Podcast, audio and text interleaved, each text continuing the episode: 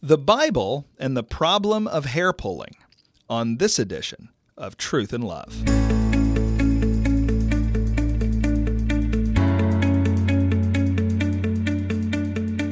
I'm Heath Lambert, and you're listening to Truth and Love, a podcast of the Association of Certified Biblical Counselors, where we seek to provide biblical solutions for the problems that people face. Our guest this week on the podcast is Dr. Keith Palmer, a fellow with the Association of Certified Biblical Counselors and a pastor in Granbury, Texas. And we're here to talk with him this week about the problem of hair pulling. And Keith, I think there is a lot of people who would be listening to this and would be surprised to know that when we talk about the problem of hair pulling, we're talking about an actual problem. We don't hear about this every day. Explain it to us. Well, thanks for allowing me to be here, first of all. Um, yeah, I was surprised too the first time this issue came my way. Uh, and as I did research and got to know a little more about it, it was surprising to know that uh, anywhere from 2 to 5% of the whole population mm. um, struggle with this issue. And all experts agree that that's low because it's so underreported. Yeah. So, hair pulling, or it's sometimes called trichotillomania or trich or TTM, uh, it's a behavior characterized by sessions where people pull their hair out. Um, the onset is anywhere between 11 and 13 years. And uh, by adulthood, this is very interesting, 80 to 90 percent of all people that struggle are women. Um, some basic characteristics of the behavior uh, there's usually a strong urge or tension that builds up, and then that tension is relieved or resolved through the pulling of hair from mm-hmm. various parts of the body. Uh, and there's two main kinds. This is one of the interesting features of it. Um, there's a fully focused version where the person is very ritualistic. They plan it out. They uh, go through um, a very prescribed uh, uh, program. And then there's another version where the person is only semi focused on it. Almost um, when you talk to people about it, they'll describe it as being in a trance or maybe they're half asleep even, and they don't even realize fully what they're doing. Um, it often occurs during uh, sedentary activities, watching TV, reading, you know, mm. you're trying to fall asleep at night, um, sitting in class, trying to do homework. And uh, oftentimes, too, there's a, there's a search for the perfect hair to pull. Uh, so the, the, the journey, the, the, the investigation leading to pulling of the hair is part of the package. And uh, once it's pulled, the individual often um, examines the hair, chews it, or even ingests the hair, and that leads to other uh, uh, medical problems that we'll talk about. But um, obviously, bald spots are a big problem with this sort of thing. Uh, infections or wounds, uh, it's related, actually, trich is related to skin picking. So, people that pick at their skin, uh, psychologists would understand that as being in the same realm of issues. And of course, infections and wounds can happen there. Uh, digestive blockage, if they actually ingest their hair, that can be a medical emergency. Um, and then spiritual issues, uh, emotional issues like, like shame and guilt, uh, isolation as they do this privately, uh, depression and anxiety because of dealing with this and thinking about it. Uh, peer problems. They don't want to be around their friends. Uh, they don't want to go out in social context because of how they look. Uh, self image problems. And of course, it promotes secrecy, avoiding social activities and, and interference at work and school. Uh, and then, probably the number one issue that I've seen in this is just dealing with the shame and embarrassment associated with the behavior. You're talking about the search for the hair. Help us understand what what would that search entail? Sure. What are people looking for when they're searching for the hair? Yeah, usually an imperfection of some degree. Uh, they're looking for uh, one that feels just right or maybe feels very, very wrong, and, and, and that leads them to remove it. Um, it it's, it's very uh, unique to the individual, so you just have to do a lot of asking of questions and listening, trying to understand. And so it's it provides some sort of fulfillment to remove it, and the fulfillment would be. Well, there's there's a physiological thing first of all. When you pull a hair out of your body, uh, your body reacts to that. So there's a physiological reaction to that. But um, it also, when you talk to people that struggle with this, it, re- resolves this tension that's been building up uh, to pull the hair. At least in some people. In others, uh, it doesn't resolve the tension. It, it, leads to pulling more and pulling more and pulling okay. more. So again, it's it's very uh, individual. So you really have to get to know people and how they particularly struggle with it. And so, are we talking about people pulling one hair? Certainly, the search for the cor- the right hair would be pulling one hair. But are we talking about people like grabbing a handful of hair and pulling it out? Um, usually that's not how it happens. Usually it's one at a time. That's where the search comes in, trying to find the right one, and then they'll try to find another one. Um, and uh, yeah, so it, it tends to be pulling from the same area of the body, but usually one at a time. And uh, and that's where the bald spots come from. Correct. So is there a particular area that is popular? The scalp would be the number one okay. location. There are others on the body, but the scalp would be the number one. Number one. Okay. So and then the ingesting of the hair. Are they are they swallowing one hair at a time, or are they swallowing a bunch of hair at once? What's going on? Um, I believe it varies, but what I've read and what I've experienced in counseling would typically be one at a time. And, and sometimes they ingest the hair, sometimes they'll just bite part of the hair and then discard it. And so when you're talking about digestive issues, obviously your internal organs don't handle processing hair very Correct. well. Yeah, okay. It builds up in your digestive tract, and then you could potentially have a blockage, and that's a medical emergency at Yeah. that point. Okay. So I'm listening to you describe this problem that we said at the beginning of the podcast.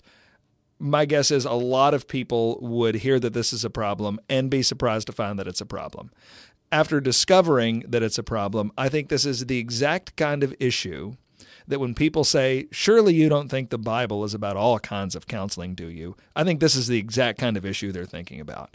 So, what in the world does the Bible have to say to understand this problem? Yeah, it's, it's a great case study in uh, whether we really believe our theology or not, the Yep. sufficiency of Scripture, the, ina- the adequacy of Scripture.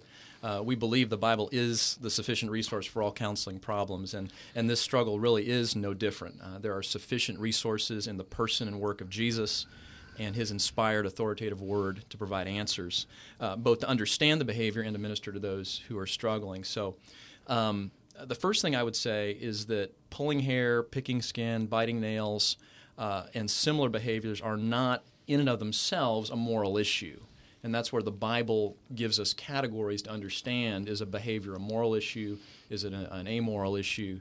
Um, however, in this particular situation, this behavior can become a moral issue uh, in certain circumstances. So, for example, if this behavior becomes a means of dealing with the problems of life um, against biblical counsel or against God's instructions, uh, then it becomes a, a sinful thing to do. For example, um, many people that struggle with this are dealing with unpleasant feelings, uh, life problems, anger, anxiety, worry, depression, stress, uh, feeling out of control, uh, or even unconfessed sin. And uh, the Bible has a great metaphor for things like that when we run away from God instead of running to Him. Uh, I love the Psalms uses the metaphor of a false refuge. Um, and that's what this is is this can become a false refuge a place to run when we feel out of control or we feel like our anxiety is overwhelming us. And of course psalm 118 verse 8 uh, says that it is better to take refuge in the lord than to trust in men or to turn to other uh, false refuges. So uh, that would be one case where this could become a moral issue or a sin issue. Um, Another uh, circumstance that where this could become a moral issue would be when the behavior becomes enslaving, and that's exactly what we usually see with a behavior like this. Uh, 1 Corinthians six twelve says, "All things are lawful for me, but not all things are profitable. All things are lawful lawful for me, but I will not be mastered by anything." And and of course that's not unique to this issue, but this struggle tends to become a master. People become enslaved to it, and at that point the Bible would say okay, now this is becoming a moral issue and we need to think about spiritual resources to change. Uh, a third situation where this um, issue could become a moral issue, a spiritual issue, is when the behavior damages your body. Um, 1 Corinthians goes on to tell us that a believer's body is the temple of the Holy Spirit, and we've been bought with a price, and therefore we should glorify God in our bodies. So, um, not always, but in many cases, people are damaging their body uh, bald spots that take months, even years to recover, or if they're getting infections, if they're picking their skin, digestive problems, if they're ingesting the hair. So, um, if it's if it's damaging their body, we would say uh, that's not honoring to the Lord, and we need to repent and seek grace to change. And then a final way where this could become a real moral issue is if the behavior leads to or feeds other behaviors that are overtly sinful uh, in some way. So, for example, um, a failure to love neighbor because I'm too embarrassed to go out and um, minister to my right. brother or sister. So, a situation like that. Um, another thing the Bible teaches about this, and um, I call it um, front end issues and back end issues. There are usually clear spiritual issues that lead to a person engaging in this behavior, and the Bible would speak to that. We've talked about some of those already anxiety, stress, mm-hmm. worry, wanting control, things like that. But there are also back end issues, things that come as a result of this behavior. So that would be uh, the shame, the guilt, uh, the secrecy, the lying and deceit, enslavement. Um, trich can lead to difficult emotions and further sinful behavior. Now, in some cases, um, people that struggle with this may not be able to point to a precipitating issue, but nonetheless, they deal with those back end issues, and mm-hmm. the Bible is full of answers for those spiritual issues. Okay. So you have just mentioned um, a whole big bunch of things going on. I mean, just a wealth of resources that when you look at this with sort of biblical lenses, you're going to have all sorts of ways to understand what's going on. What does the Bible have to say about helping with this problem? So I can imagine that's going to be very specifically related to specifically what's going on with the issue that you diagnose that leads to this problem. But but what are some ideas you could give us about things the Bible has to say to help? Sure. Um, I think I think the first priority is just to be a, a loving biblical friend. Um, the mm. proverb says a friend loves at all times, right? So um, this is a behavior that is full of shame, full of embarrassment, and most people are not going to talk about it. Okay. So, building the type of relationship, that true biblical friendship that we see, for example, in the book of Proverbs, to where I might become the type of person that if there's somebody struggling with this, they would want to trust me enough to tell me what's going on. So, I think being a good, caring biblical friend has to be the first thing. And as a subset of that, the onset of this behavior is typically in childhood. So I think parents, particularly, need to be very careful how they react to this sort of situation. When a parent freaks out and overreacts, and I can't believe what you're doing, why would you do that? That's so weird. Uh, that's exceedingly unhelpful and, and adds to the shame and embarrassment that the child already feels. So uh, when James tells us to be quick to hear and slow to speak, I think that's great counsel for parents that are uh, helping their children with this sort of thing. Uh, listening and understanding is a key to helping, and uh, parents need to be committed to that and then responding in godly ways. Uh, so, another way uh, that we can help in this situation is to build a biblical framework for understanding it. I think most people would hear of this issue and say the Bible has nothing to say about this. And that's one of the things I love about being a biblical counselor is mm. opening God's word and saying, let's see the answers here. Let's see the the heart issues behind this. Um, and that's one of the joys in counseling is is putting the counselee in the framework of the Bible, and then the Bible comes alive with yeah. answers at that point. Uh, a third way would be to address uh, those issues, those spiritual issues that we've talked about, both front end and back end. Uh, the Bible teaches us about how to deal with guilt and shame, anger, depression, anxiety, fear, lying, isolation, um, and sometimes issues that um, are discovered in counseling uh, really go from a person's past. So, uh, recognizing that there was um, uh, a hurt, a struggle, and this became a way to deal with that, a false refuge, mm-hmm. like the way the Psalms describes it, and we need to help uh, unpack what that is and lead them to take refuge in the Lord.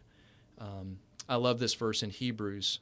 Jesus, it says, has been tempted in all things as we are, and yet without sin uh, when I'm ministering to somebody, I can say to them on the basis of this word, Jesus knows what it feels like to have strong urges, uh, strong temptation to sin. And so he can relate to you. You can go to him and he is a sympathetic high priest to mm. you. And yet he was without sin. And so, as you know, the text goes on to say, So we go boldly to his throne of grace to find mercy and grace to help in our time of need. And so, to help your counseling to turn to the man of sorrows who's experienced the weight of temptation and to find that grace to say no to those ungodly desires.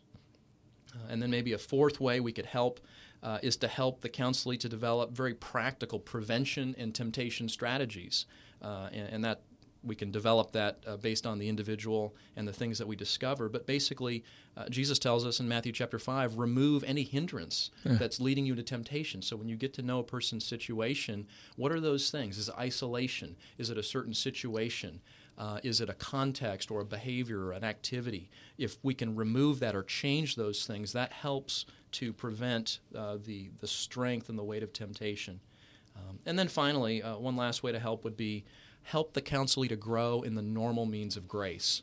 Um, there may be many people that can't relate experientially to this, and yet the answers the Bible gives are the same answers for any problem in life. Uh, mm. Growing in the Word of God, growing in prayer and dependence, uh, the local church and involvement, corporate worship, private worship. Um, I think in this case, uh, the best defense really is a good offense. Mm-hmm. Uh, Psalm 119 says, How can a young man keep his way pure? Mm. Uh, by keeping it according to your word. And then it says this, With all my heart I have sought you. Yeah. So we want to train people to seek God with all their heart. And as they grow in grace, uh, they will see those resources come to resist the temptation. You're listening to Truth and Love, a podcast of ACBC. If you'd like more information about our ministry, you can visit us at biblicalcounseling.com.